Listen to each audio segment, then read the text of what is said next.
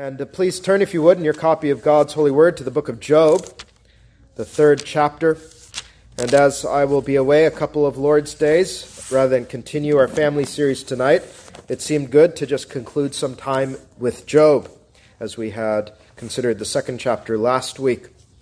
And so please turn there, if you would, in your copy of God's holy word. I'll read the entire chapter, however, we will uh, not go verse by verse in the preaching of it that we might get a greater, just a sense of it today. Please give your attention now to the reading of God's holy word, Job chapter 3. These are God's holy, inspired, and infallible words. After this, opened Job his mouth and cursed his day. And Job spake and said, Let the day perish wherein I was born, and the night in which it was said, there is a man child conceived. Let that day be darkness. Let not God regard it from above, neither let the light shine upon it. Let darkness and the shadow of death stain it. Let a cloud dwell upon it. Let the blackness of the day terrify it. As for that night, let darkness seize upon it. Let it not be joined unto the days of the year. Let it not come into the number of the months. Lo, let that night be solitary. Let no joyful voice come therein. Let them curse it that curse the day, who are ready to raise up their mourning. Let the stars of the twilight thereof be dark. Let it look for light, but have none. Neither let it see the dawning of the day, because it shut not up the doors of my mother's womb, nor hid sorrow from mine eyes. Why died I not from the womb? Why did I not give up the ghost when I came out of the belly? Why did the knees prevent me? Or why the breasts that I should suck? For now should I have lain still and been quiet, I should have slept, then had I been at rest, with kings and counselors of the earth, which built desolate places for themselves, or with princes that had gold, who filled their houses with silver, or as in hidden untimely birth I had not been, as infants which never saw light. There the wicked cease from troubling, and there the weary be at rest. There the prisoners rest together. They hear not the voice of the oppressor. The small and great are there, and the servant is free from his master. Wherefore is light given to him that is in misery, and life unto the bitter in soul, which long for death, but it cometh not, and dig for it more than for hid treasures, which rejoice exceedingly and are glad when they can find the grave why is light given to a man whose way is hid, and whom God hath hedged in? For my sighing cometh before I eat, and my roarings are poured out like the waters. For the thing which I greatly feared is come upon me, and that which I was afraid of is come unto me. I was not in safety, neither had I rest, neither was I quiet, yet trouble came. Amen. God bless the reading of his word. Let's pray our holy God. Uh, we confess that most of us don't know what to do with agony such as Job's. And so we pray, O Lord, that as your minister comes to preach the word, that you would give your Holy Spirit, that great comforter who comforts us when no other comforter can be found. We pray that he would fill the preaching of the word that we might receive not just the chastening of God, but also the comfort of the God of all comforts. And so we pray that you would bless thy people now with a sense of God, uh, that God is their friend if they are in Christ, that God does indeed have uh, his decree, which works all things for good for them that love God. Would you shoot that into their hearts today, as many have come even in great affliction? O Lord, we pray now that you would bless this preaching of the word, that Christ would be preached up, that you would give thy servant the tongue of the learned, that by Christ's Spirit I should know how to speak a word in season to him that is weary. And we ask this for Jesus' sake. Amen. Well, spiritual despondency, or as it is sometimes called today, spiritual depression, often comes to those who are gravely afflicted in this life. One outcome of such despondency is a despair over living itself, over having life itself. And whether it is expressed outwardly or just in the heart, a bitterness and maybe even a cursing comes in our heart in our affliction that we were even ever born. Why was I born? Right? We question why the Almighty ever gave us an existence in the first place if this is what my life is. Why? As Job asked questions in this text, we ask similar questions. Why am I so afflicted? Is this really life? Is this really living? What purpose is there to living in agony? Would death not be better than this life that I now live in the flesh? And what Job demonstrates for us is that even Christians can fall under this kind of despondency. Whether it is because of physical affliction, or it is uh, uh, a kind of soul trouble that we have, or both as Job was facing. In fact, we saw that Job suffered as in every possible way as a man could suffer, save one, which was reserved for Christ, which is to suffer the wrath of God for his people. But in every way that the saints can suffer, Job suffered. And so we see that Christians can fall into a kind of despondency as Job demonstrates. But, and this is not to get the cart before the horse, I don't think. But, beloved of God, Christian, with faith in the Lord, though you may despair even of life, you are never to lose hope in the Lord Jesus Christ. You are never to curse the life that God has given you and the providences that you find yourself under. But instead, we are called to cast ourselves entirely and totally on the Lord as our only hope and joy and comfort. You see, what Job is showing us and we probably won't get very much further in the book uh, unless the Lord changes the preaching schedule. But what Job demonstrates, and I'll put this before you here, is that when all other comforters are gone, when the comfort of our body is erased, when the comfort of our spouse is gone, when the comfort of our friends evaporates, when all is stripped from us, there is still a friend that clings closer than a brother.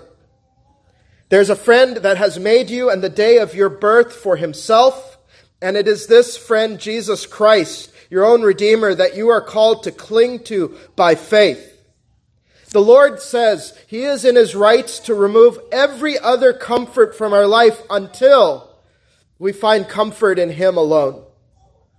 And He will often do this, and this man suffered so that we might see it. That we would cling to God as our only comfort. Let our church friends go, let our wife or husband go, let my body and its health go, let my children die, let all my goods perish. But so long as I have Christ, that is enough.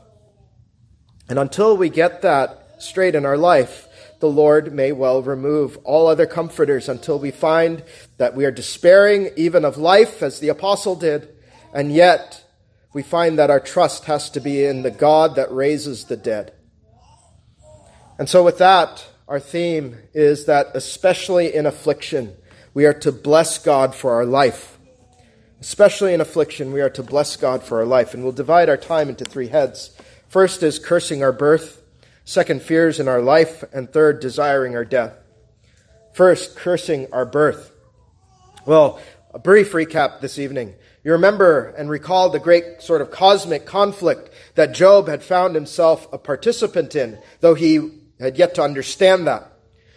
There was a testing of the devil's thesis, right? That a godly man who is stripped of everything will turn on God and curse God.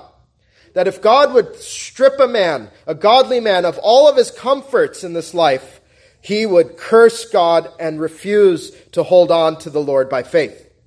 And for two chapters now, we have seen Job astonishingly, by faith, fervently cling to God.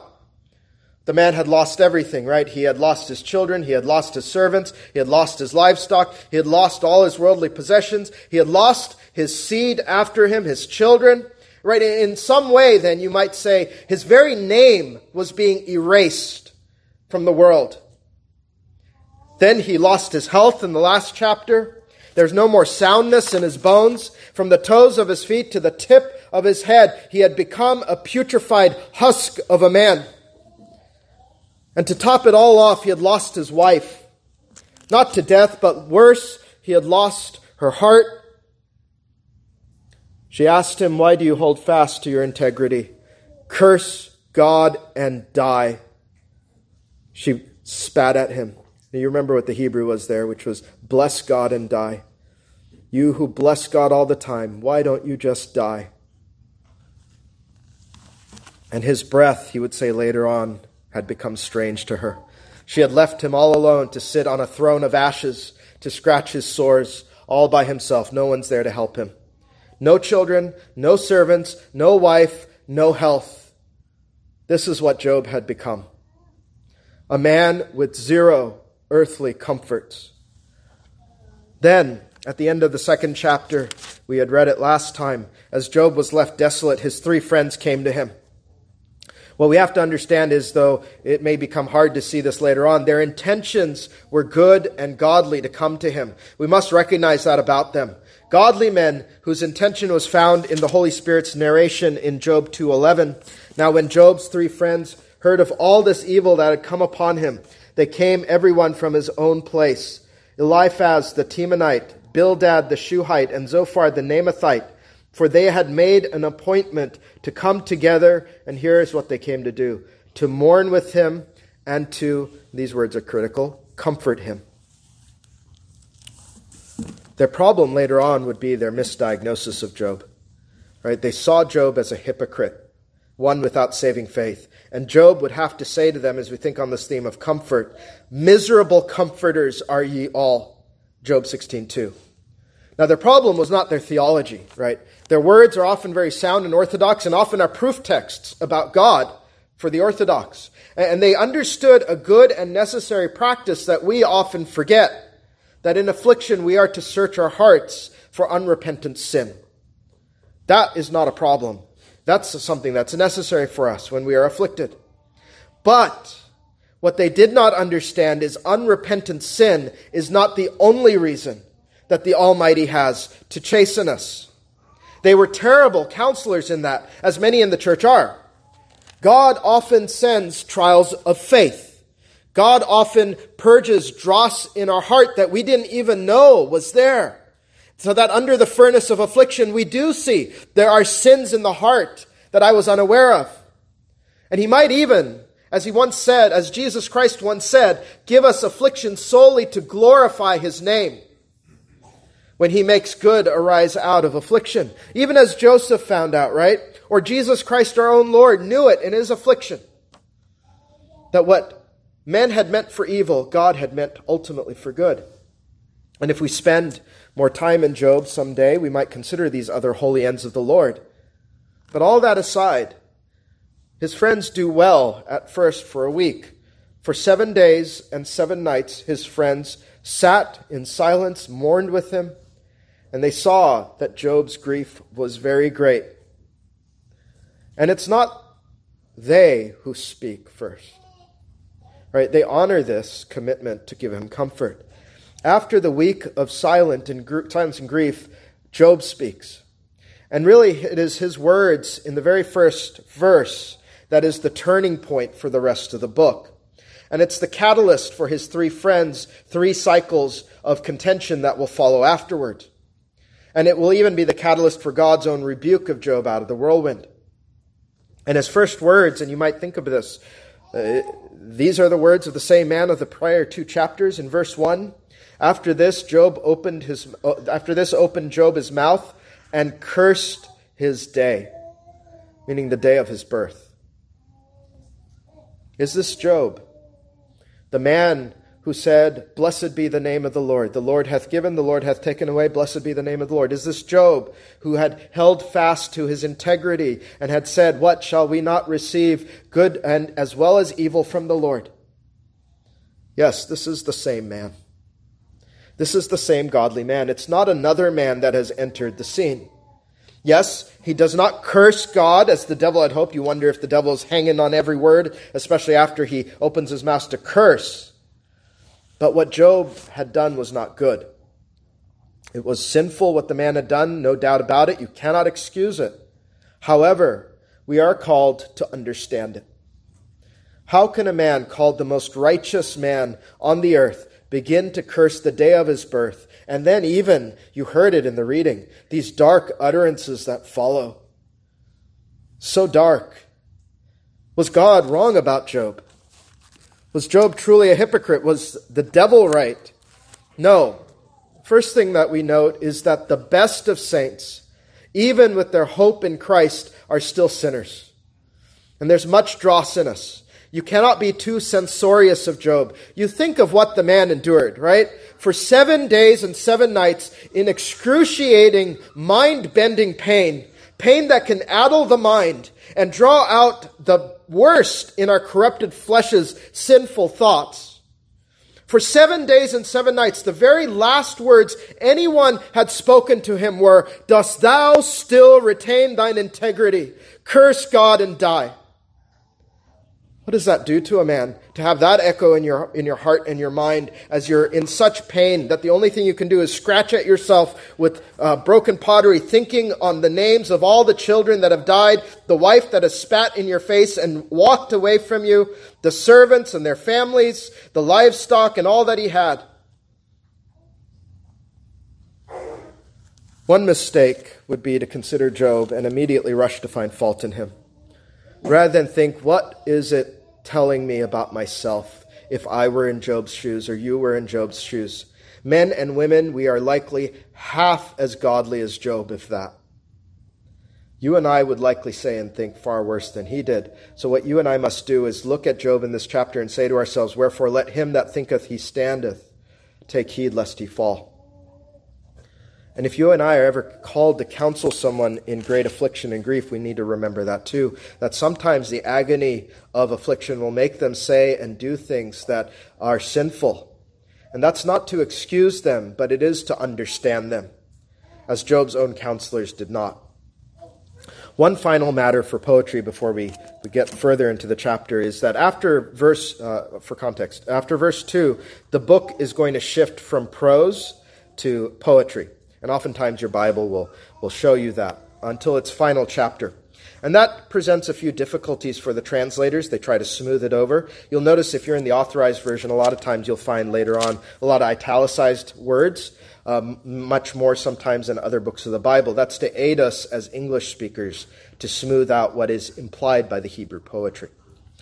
Anyhow, with that then said, Job curses the day he was born. Uh, children, you might hear your friends say something like this I wish I was never born. I wish I was never born. Job does something like that. And that is something we must never say. Never, ever say that. No matter how hard our life is under the sun, we must remember that our life came from God above, and all that God does is good. And the believer especially knows that they were made for Jesus himself to dwell with him as we thought on it in Psalm 42 and in other texts recently, to dwell with him forever in God's house, as you heard in the Transfiguration. And so, boys and girls, as hard as your life ever will get in this life, never ever say, I wish I was never born. You need to repent of that thinking. That's actually sinful. The day of your birth, believer, your birthday, I do believe, should be marked out in some way soberly, with sobriety, with thanks to God, with thanks to our mother and our father. Uh, the problem with much of our celebrations of birthdays today is our society is godless.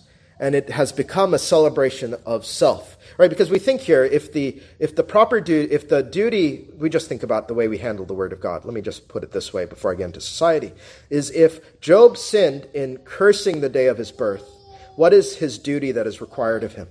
To bless the day of his birth, right?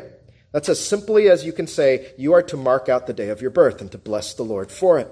Now, the problem with birthdays in our society is often they become a celebration of self rather than a glorification of God. There is no thought of God in most birthdays. And here is the thing, and I think this is necessary, parents. This is not our family series, but I think it'll help you in raising children. The more that you think of your birthday as being all about you, and the less that you find it is a day to glorify God, the more despondent you will be and your children will be when life does not go the way you imagine it ought to. If the day of my birth is all about my hopes and dreams and desires, then of course, when things go, in my estimation anyway, horribly wrong, of course I'm going to be bitter. Parents, and I would say, don't indulge your children on their birthdays, or yourself either, I suppose. It's fine to have a celebration and, and modest gifts and friends and everything else. However, you are not to teach that your children are princes and princesses of the world, right? That their life is all about them and not God but rather their honor is found in being a covenant child that knows Christ. If they will see their birth in relation to God's providence and purpose for them, that the gospel promise, my son or my daughter, is to you as well as to me, that will be a great bulwark against spiritual depression later in life. You see, the more that their life becomes about them on the day of their birth, the less they will be able to weather life's storms when their estate fails, when their health is gone, when the presents no longer come to them, and the friends who came to all the birthday parties leave them all alone, they will remember, oh, but I was made for Christ. That is the aim of my life to glorify God and to enjoy Him forever. Rather than say with bitterness, Where is everything I deserve? Christian, then, on your birthday, make your meditation sweet about Christ. You need to, on the day of your birth, celebrate God's mercies to you. You remember things like this, right? Even as we think of the doctrine of man, you say, Oh God, I was conceived in sin. And yet I know Christ, my Savior, was given to me from before I was born. God has made me, and God has made me for Himself to enjoy Him forever. I was made for communion with God, and what better gift is there than that? These are blessed and joyful thoughts to have on the day of your birth. Rather than the other way to go, right, is as you get older, the person who has thought that their birthday was all about themselves, the older man or woman will very often start to face regrets. Right? You hear the midlife crisis, don't you? You hear of men and women at the end of their life just looking back and saying, My life was nothing like I had imagined it to be. Why do they face that despondency? Because they did not think their life was for God and from God. And if you think on your life in, the, in those terms, being for, being made for God and to be lived for God, then you won't have, you might regret sins, right? Forgiven by the blood of Christ, sure but you will not regret whatever estate you are in, knowing this was your good God's providence to you. You don't say, you will not say, I'm not accomplished what I had hoped I would have when I was 20 years old. I don't regret my marriage is not what I had hoped it would be. On and on it goes. Your regret's over, and you hear about this today. My bucket list, uh, list is barely scratched. Right? That's all folly, friends. Instead, what has the Lord said? But let him that glorieth glory in this, that he understandeth and knoweth me, that I am the Lord which exercise loving kindness, judgment, and righteousness in the earth. For in these things I delight, saith the Lord. Jeremiah 9:24. That is your glory. You know, here's the thing, Christian. If you're a believer, for eternity, in heavenly glory, you will bless God that you were born. You will bless God every day and every night, or however time is marked out. You will bless God for your birth as you experience glory all about you. The Lamb in the midst of the throne showering his love upon you. God being the light of that place and his glory enveloping you. The saints all together enjoying eternal communion with you. And you will truly know that your afflictions in life had worked a far more exceeding and eternal weight of glory. 2 Corinthians 4. And all eternity you will say with joy, My affliction had been oh so good for me. Will you have a thought in glory of cursing the day of your birth or blessing it? What will it be? You see, what's necessary for us in affliction is to often think on glory, friends. That's why even the book itself, Job, ends with a portrait of glory. And that's why the book of books, the Bible, ends with a portrait of glory. When Job is completely restored and has even more than he had before the trial, with the words, So the Lord blessed the latter end of Job more than his beginning, you might understand why James wrote, Behold, we count them happy which endure. Ye have heard of the patience of Job and have seen the end of the Lord, that the Lord is very pitiful and of tender mercy. The believer then, this is, a, a, this goes beyond this book, but it's helpful. The believer takes glory and brings it into this life. You see, you must take all the words that you will say in glory, how blessed it is that I was born, and you bring them into your present distress, beloved of God. That is a use for knowing what glory is like. That we would never say anything contrary on this, in this life that we wouldn't say for eternity. And meditations on glory then are a great barrier to despair in life, Christian. So never do what Job did, no matter how hard life is. Never curse the day of your birth. And Job vividly curses his birthday in verses 3 to 12. As I've said, we can't go verse to verse, but uh, consider how dark his curses are. Literally dark. He said, May that day perish. May the light of it be turned to blackness. Even as you think of this, the day was turned to night at Christ's crucifixion when God's wrath was poured out upon him. It's a picture of a day full of vengeance. But Job said, when others see his birthday on the calendar, let him curse and mourn that day. May not even the stars shine on my birthday. May it be black as blackest night. May it not be joined unto the days of the year. In other words, purge it from the calendar entirely. He, he wants his day to be marked off by blackness as it rolls around each year.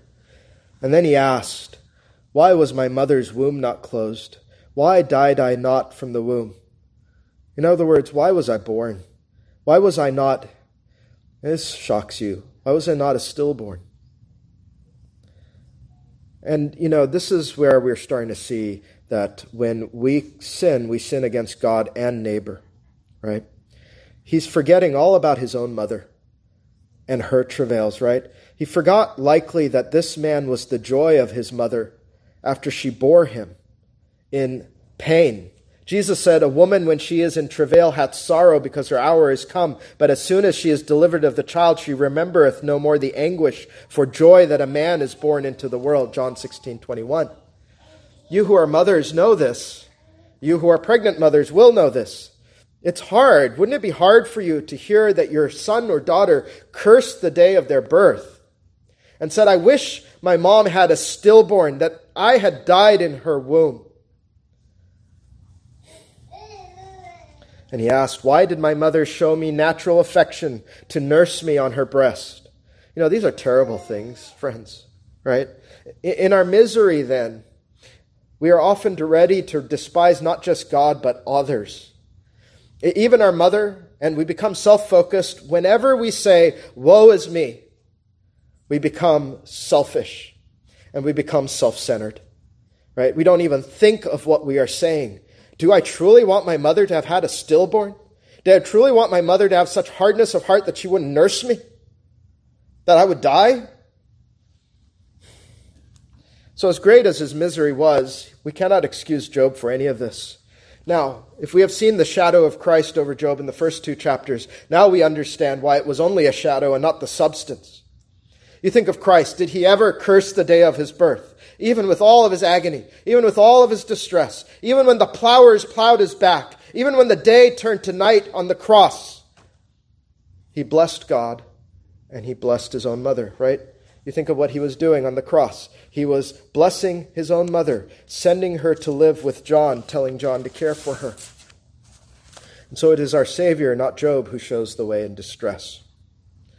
But I think even in our distress, all of us must hear the words of Romans 9 20 through 21 as we consider our life and how it might not be what we had hoped for or wanted.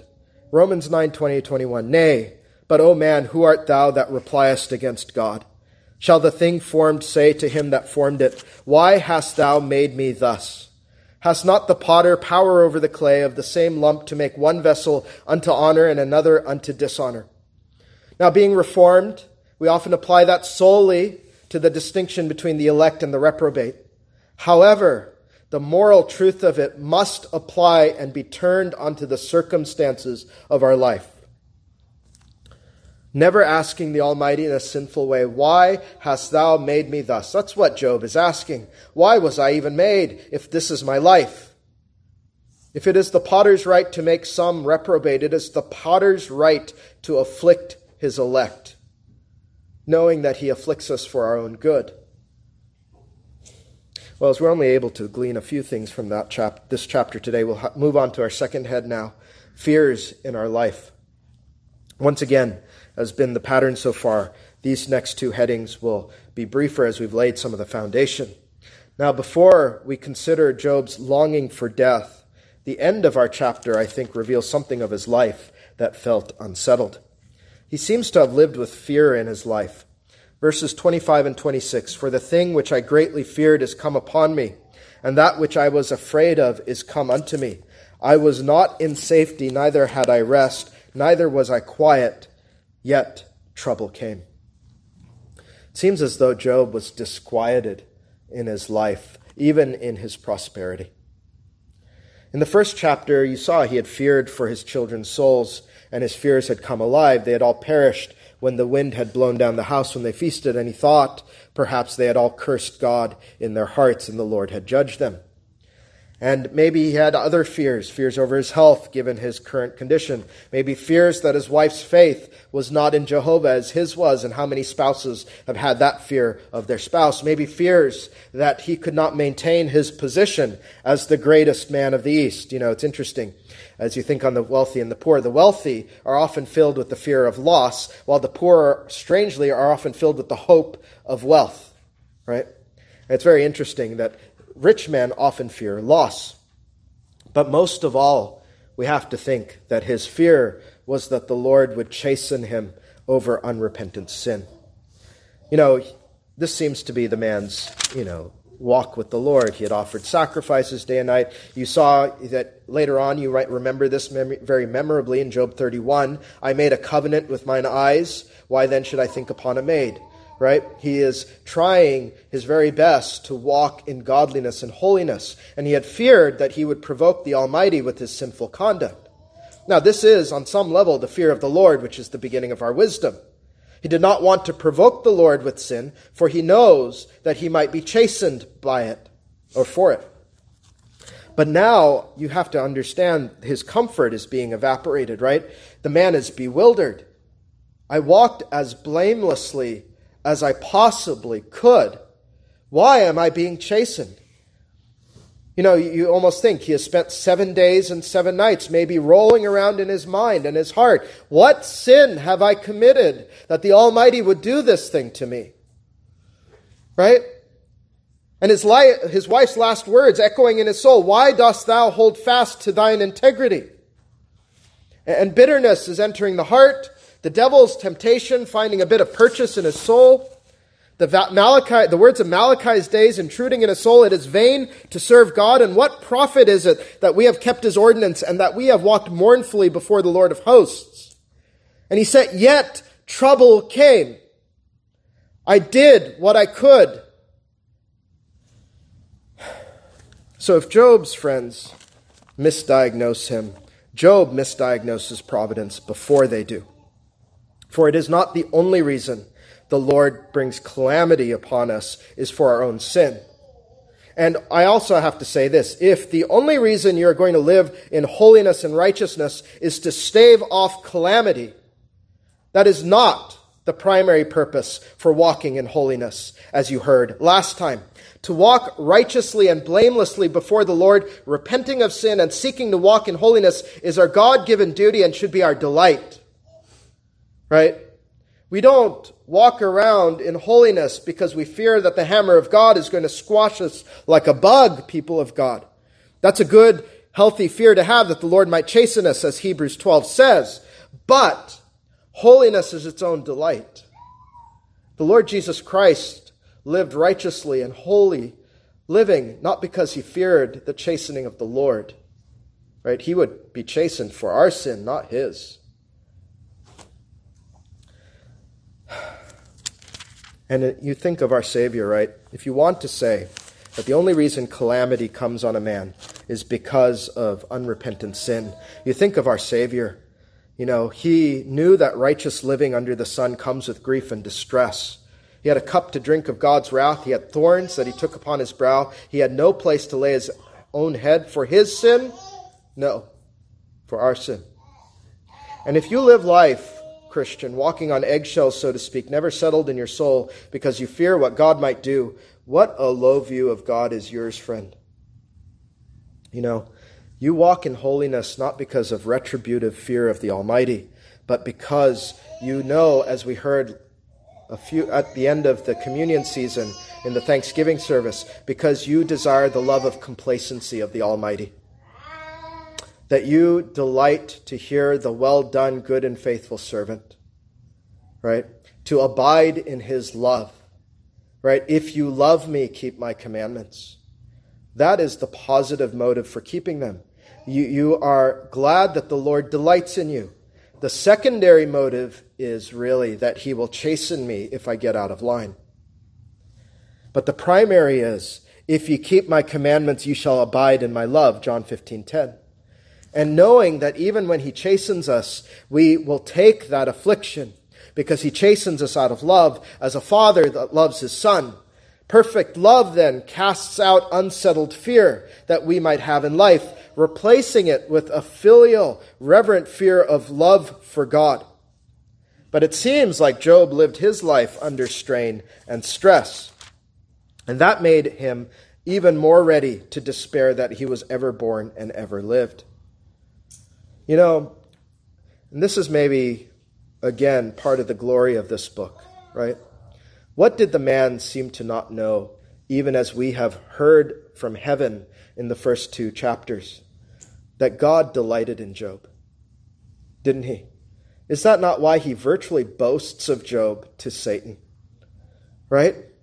Satan, have you considered my servant Job? And Satan spitefully said, Well, you have put a hedge around him, O God. And I don't have time to consider it, but here, uh, in a way, you see that Job doesn't understand how God has been for him in, in verse 23. Why is light given to a man whose way is hid and whom God hath hedged in? He doesn't understand that God had hedged him in in safety all this time. And he misunderstands what the Almighty has done. Right? So, we don't understand what God thinks of us. Though if we are in Christ, we do know what God thinks of us. Remember, because if we are in the beloved Son, he says, through Christ, this is my beloved Son in whom I am well pleased to his children. Christian, you need to know that for yourself, that God cares for you.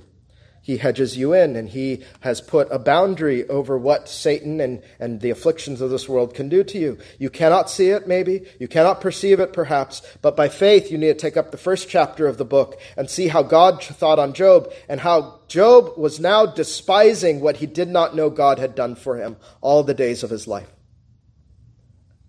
I think we will be astonished when we get to glory, when we see what God had done for us. And we will have to say, how righteous the Lord has been and how foolish we have been in the days of our adversity to never recognize these things.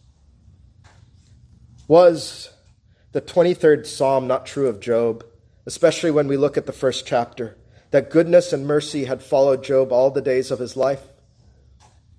And yet Job did not see it after a week of agony. But Job did not suffer in vain, did he? Right?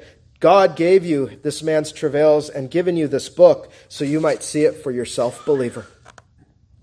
So see it, and may that be a hedge over your own heart, especially as we consider our last heading, which is desiring our death. In verses 21 through 23, it's hard to read these things. Job desires his death and he is frustrated that death has not come. Which long for death, but it cometh not. See that aching desire. And dig for it more than for hid treasures. which rejoice exceedingly and are glad when they can find the grave. Why is light given to a man whose way is hid and whom God hath hedged in? Now, we hadn't considered the lofty views of the grave earlier in the chapter too much, but Job had said that one he believed would find rest in the grave, and it was far better than living his life. But even in these two verses, you find this intense craving he has for death. So vividly and poetically, he said he would dig for death more than for hidden treasure. And you think of what the Lord Jesus Christ said of treasure hidden a field, right? This is what the kingdom of God is meant to be, not death. Not death. This kind of anguish is really hard to understand in some ways for those of us in good health, that death might become your greatest treasure on earth. And that's something, friends. You know, this kind of intense despair and anguish comes even to the godly man or woman. Even the Apostle Paul, right, at one point said that life had become a thing of despair to him. For we would not, brethren, have you ignorant of our trouble which came to us in Asia, that we were pressed out of measure above strength, insomuch that we despaired even of life. 2 Corinthians 1 8. Now, the, the apostle cannot be chastened for his words, but Job can be chastened for his. What are we to make of that? What is the difference between these two men? Paul saw why he was made to despair of his own life and his own strength. That's the difference. Paul understood because not a verse goes by before he says, But we had the sentence of death in ourselves, that we should not trust in ourselves, but in God which raiseth the dead, who delivered us from so great a death and doth deliver, in whom we trust he will yet deliver us. He was made to despair of his own life and of his own self. Why? That he would put all of his trust in God. And the man knew it. That I despair of my life so that all of my trust would be in God, the very God that raises the dead. Now there's a whole sermon for you, isn't it? That if my body is in shambles, if my life is pressed above measure beyond my strength, I trust that I will live eternally with God who will deliver my body from the dead. Right? So my despair of life was to remember there is a resurrection coming. There will be eternal life. That I must trust the very God who will raise this dead body. And I think on this, is this not why we worship on the Lord's Day? The day Christ was raised from the dead to remember such things when we are in distress, when we worship, beloved, even as our strength fails us. That we must not trust in God, but as I praise God on the day of the resurrection, the first day of the week, the day Christ was raised, that I am to trust that as Christ is raised from the dead, though his body was in the grave for three days, and though it was brutally mutilated, more than mine will ever be, I will live forever and be raised even as he is. So the question comes again Was Job a hypocrite in all this? And was the devil right about Job? And the answer is no. Job was not fully sanctified. He sinned. He had this corruption in him. But even that corruption, and we bless the Lord for this, could not and would not quench Job, who was a smoking flax at this time. Right? Because later on, I thought on this. It is Job who first came up with the apostles' equation, wasn't he? Right? What did he say later on? Though he slay me, yet will I trust in him. But I will maintain mine own ways before him. He also shall be my salvation, for an hypocrite shall not come before him. Job 13, 15 through 16. And then in Job 19, you marry these texts together. Come those immortal words before the apostle ever drew breath or nursed at his mother's breast. For I know that my Redeemer liveth, and that he shall stand at the latter day upon the earth. And though after my skin's wor- my skin worms destroy this body, yet in my flesh shall I see God, whom I shall see for myself, and mine eyes shall behold and not another, though my reins be consumed within me. What are those texts but what the apostle so smartly and neatly said, that we should not trust in ourselves, Though he slay me, yet will I trust him. But in God, which raiseth the dead, who delivered us from so great a death and doth deliver, in whom we trust, that he will yet deliver us. What is that? But I know my Redeemer lives, and I will see him with my own eyes and in my own flesh. And so, what is wonderful about Job is he shows us that the child of God, who is about to be broken as a bruised reed, about to be quenched as a smoking flax, will never have their faith totally broken or quenched. In the end, faith given by Christ and nourished by Christ will gain the victory in this life and lead them into the life to come. And you must believe that, believer. Faith gets the victory. That the promise, have you forgotten the promise given to you by your Savior who was once broken for you? A bruised reed shall he not break, and smoking flax shall he not quench till he send forth judgment into victory, and in his name shall the Gentiles trust. Will you look at the book of Job and call your Savior a liar? Do you think it was Job who persevered throughout the entirety of the book? Or was it Christ who had his hold on him? It was Christ who did not break him. It was Christ who did not quench him. Now, that's the difference between a soul that despairs of life and one that seeks suicide as the way out, which Job did not do, by the way. He did not seek to end his life in his despair, though he did wish his life was at an end. He didn't take the knife to plunge it in the heart. You know, the one that despairs of life in a godly way, and I'm not saying that all who commit suicide are lost, that's not what I'm saying at all, but one who despairs of life in a godly way, as Paul or as Job, um, they are really longing for Christ. Right? I know my Redeemer lives, that I should not trust in myself, but the God who raises the dead and they understand, whether they understand it today or another day, that they are to remain on the earth until God Himself, the Lord Jesus, calls them to glory. What did Paul say in Philippians 1? For me, to me, to live is Christ and to die is gain. So he says, in a way, I long for death. But if I live in the flesh, this is the fruit of my labor. Yet what shall I choose? I wot not. For I am in a strait betwixt two, having a desire to depart. See, that's a desire for death in a good way and to be with Christ, which is far better. Nevertheless, to abide in the flesh is more needful for you. If nothing else, will you not see it was more needful for us, beloved, that Job live? We have his words, we have the word of God that shows the end of Job's life, uh, blessed as it is. And Job would be with Christ soon enough. And so when you're in affliction, when you are despondent, or as the world calls it, depressed, don't forget this, believer. You will see Christ soon enough. For now, it is more necessary for God's people that you live. You have a purpose for your life given by God, and you need to seek the Lord for it. And the answer, do you think that this is the answer when you go to the Almighty? You know what? Actually, there is no purpose in your life. Do you think that is ever going to be what the Almighty will say? No. There is a purpose. You must believe it. And so, though Job stumbled and though he will be rebuked out of the whirlwind by God later on, the devil's thesis that the godly man will break and curse God was not proven true. What Job shows us is that there is much sin left in our heart and in our flesh, sin that needs purging and removal by the furnace of affliction.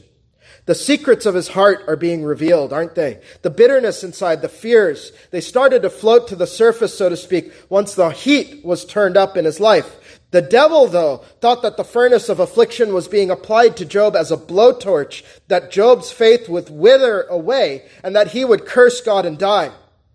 But instead, what is happening, and you are seeing it, is that the blowtorch of affliction was heating Job up to reveal the impurities in the man that would come to the surface of his heart instead of being buried and hidden away from sight. What is the only way that God could have revealed these things to Job that he is not as holy as he might have thought?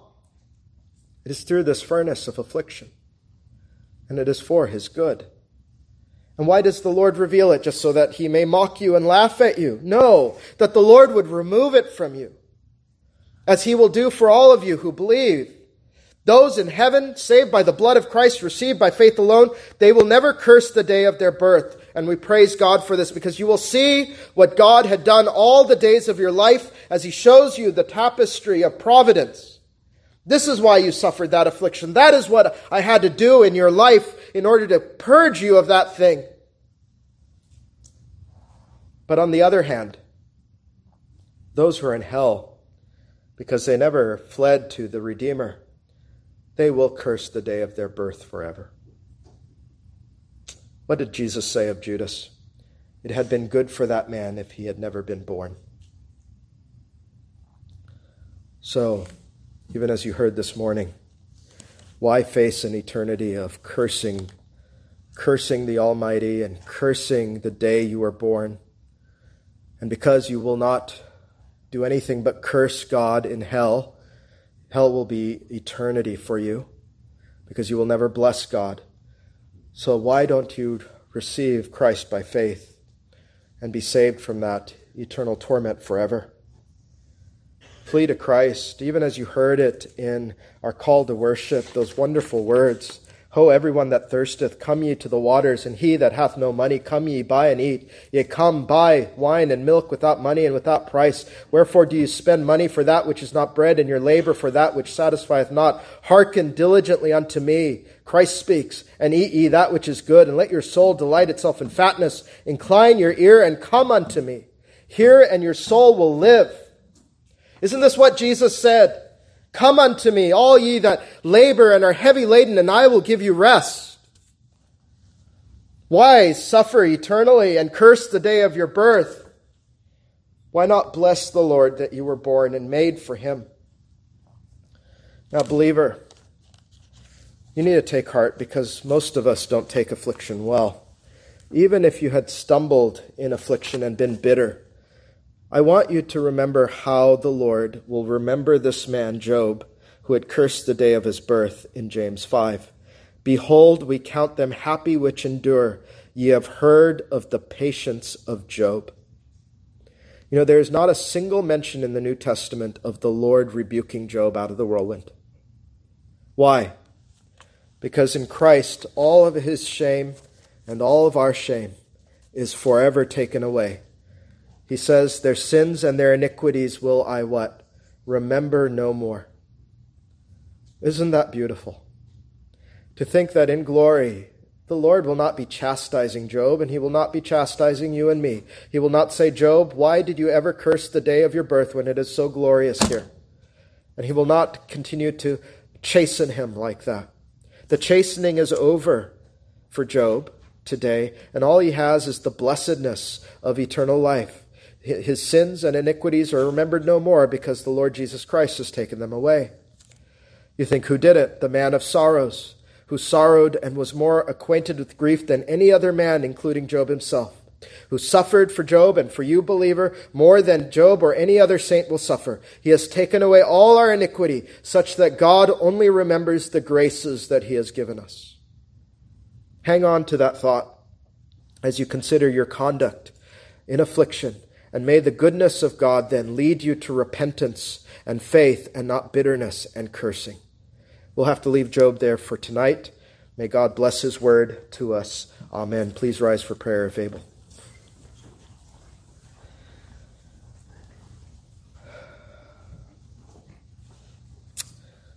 O Lord our God, what are we to do with such words as these? Help us to never be bitter in our heart and ask, Why was I made so? Why was I made so, or why was I made so to suffer affliction? Help us to never curse the day of our birth, but to bless you, O God, that if we are those who glory that we know Thee, O Lord, that we know that you are God and you have given Christ to us, that we would bless our birthday all the days of our life, that we would bless you, Lord, that our mother did give us birth, and that we were not stillborns, and that we did nurse at our mother's breast, and that the day was not night on the day we were born, and that men did not wail that we were born, but instead blessed God for us. Help us to rejoice in the day of our birth, especially as we know Christ. Father, remove bitterness in trials from us. and help us to repent that we would ever, ever be bitter towards our God in affliction. Help us to see what you are doing in our life. Help us to turn from our uh, unrepentant sin. Help us as well to understand that you are purging dross from us, and that ultimately it is the great refiner who has the fire and furnace of affliction to burn away all the impurities, so that we would know our God better, and that we would walk before him in greater holiness and love and joy, that we would abide in his love. Help us to desire holiness, that we would desire to abide in the love of Christ. We ask this now. Bless thy people in Jesus' name. Amen.